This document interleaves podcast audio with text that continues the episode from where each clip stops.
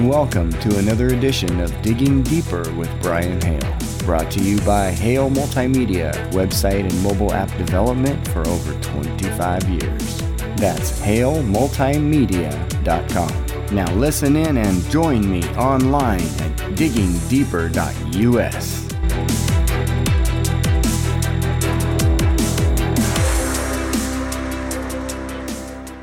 All right, we're going to look at the article that Andrea wrote, Save the Children from the Abortion Industry. She put it together. It's actually from several other sources Judicial Watch and the Center for Medical Progress, right? Mm-hmm. Let's get into it here. The University of Pittsburgh may have inadvertently provided more evidence this week that aborted babies may be being born alive and left to die so that their organs may be used for scientific research, according to the Center for Medical Progress.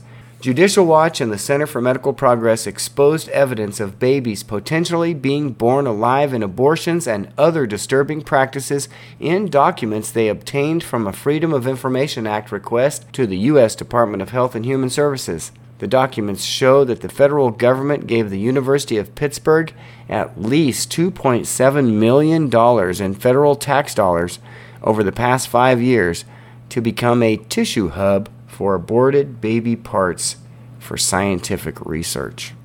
On Wednesday, a University of Pittsburgh spokesperson defended its practices in an interview with Fox News.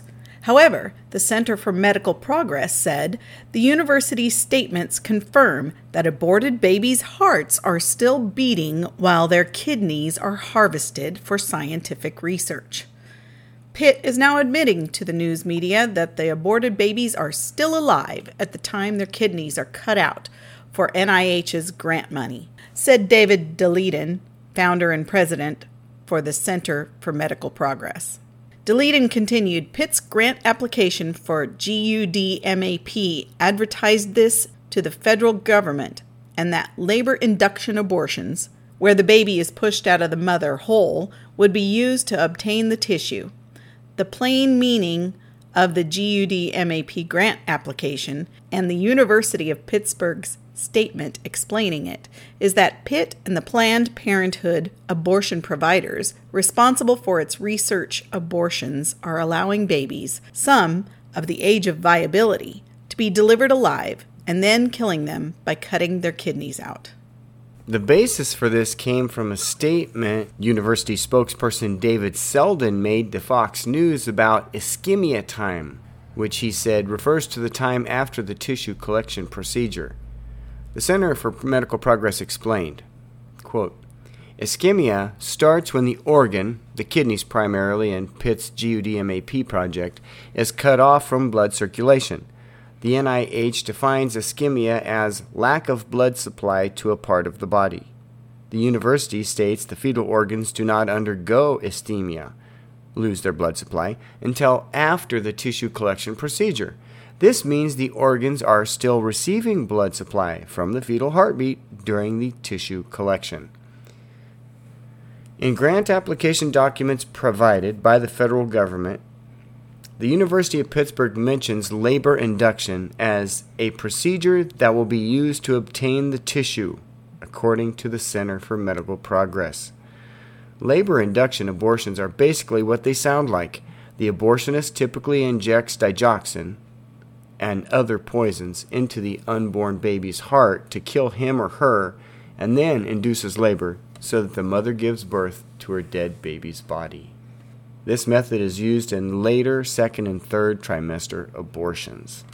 If digoxin is not used, and the Center for Medical Progress found that scientists want fetal tissue without digoxin because the poison interferes with their research, then there is a chance of the baby being born alive.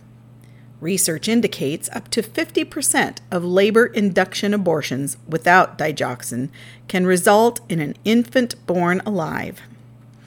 The Center for Medical Progress and Judicial Watch also noted that the University of Pittsburgh boasted about offering rapid access to very high quality tissue, including the freshness of the aborted baby's body parts. In the documents, Pitt states that it records the warm ischemic time on our samples and takes steps to keep it at a minimum to ensure the highest quality biological specimens. The warm ischemic time refers to the amount of time an organ remains at body temperature after blood supply has been cut off.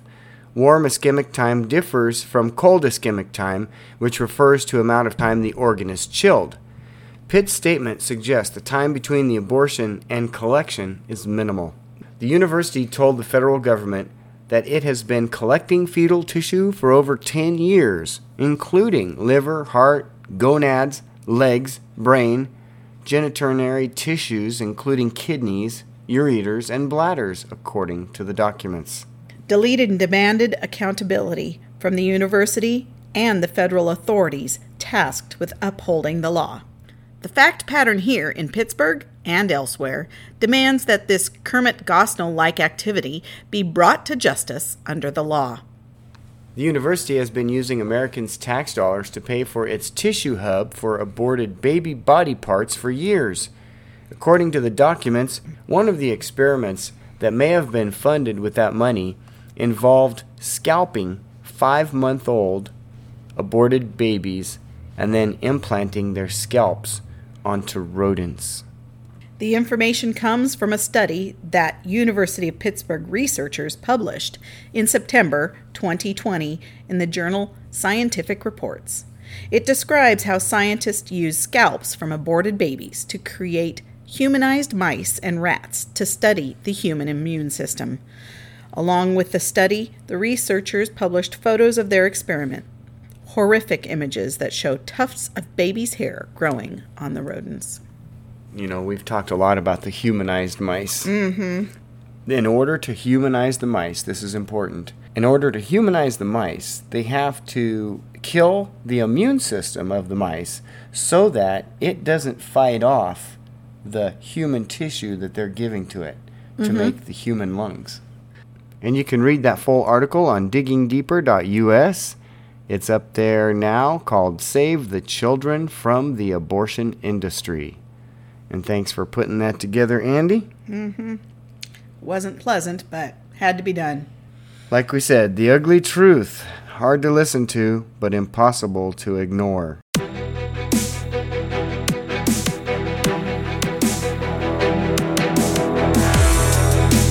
and welcome to another edition of Digging Deeper with Brian Hale. Brought to you by Hale Multimedia, website and mobile app development for over 25 years. That's halemultimedia.com. Now listen in and join me online at diggingdeeper.us.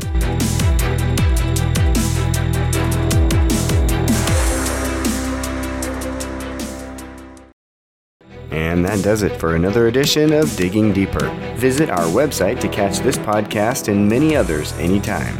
You can also watch our live TV network, browse our on demand content, read our controversial articles, or sign up if you feel led to join the cause for defending our Constitution. It's all on diggingdeeper.us. We appreciate you listening, and remember, visit diggingdeeper.us to learn more about what we're doing to bring truth to light.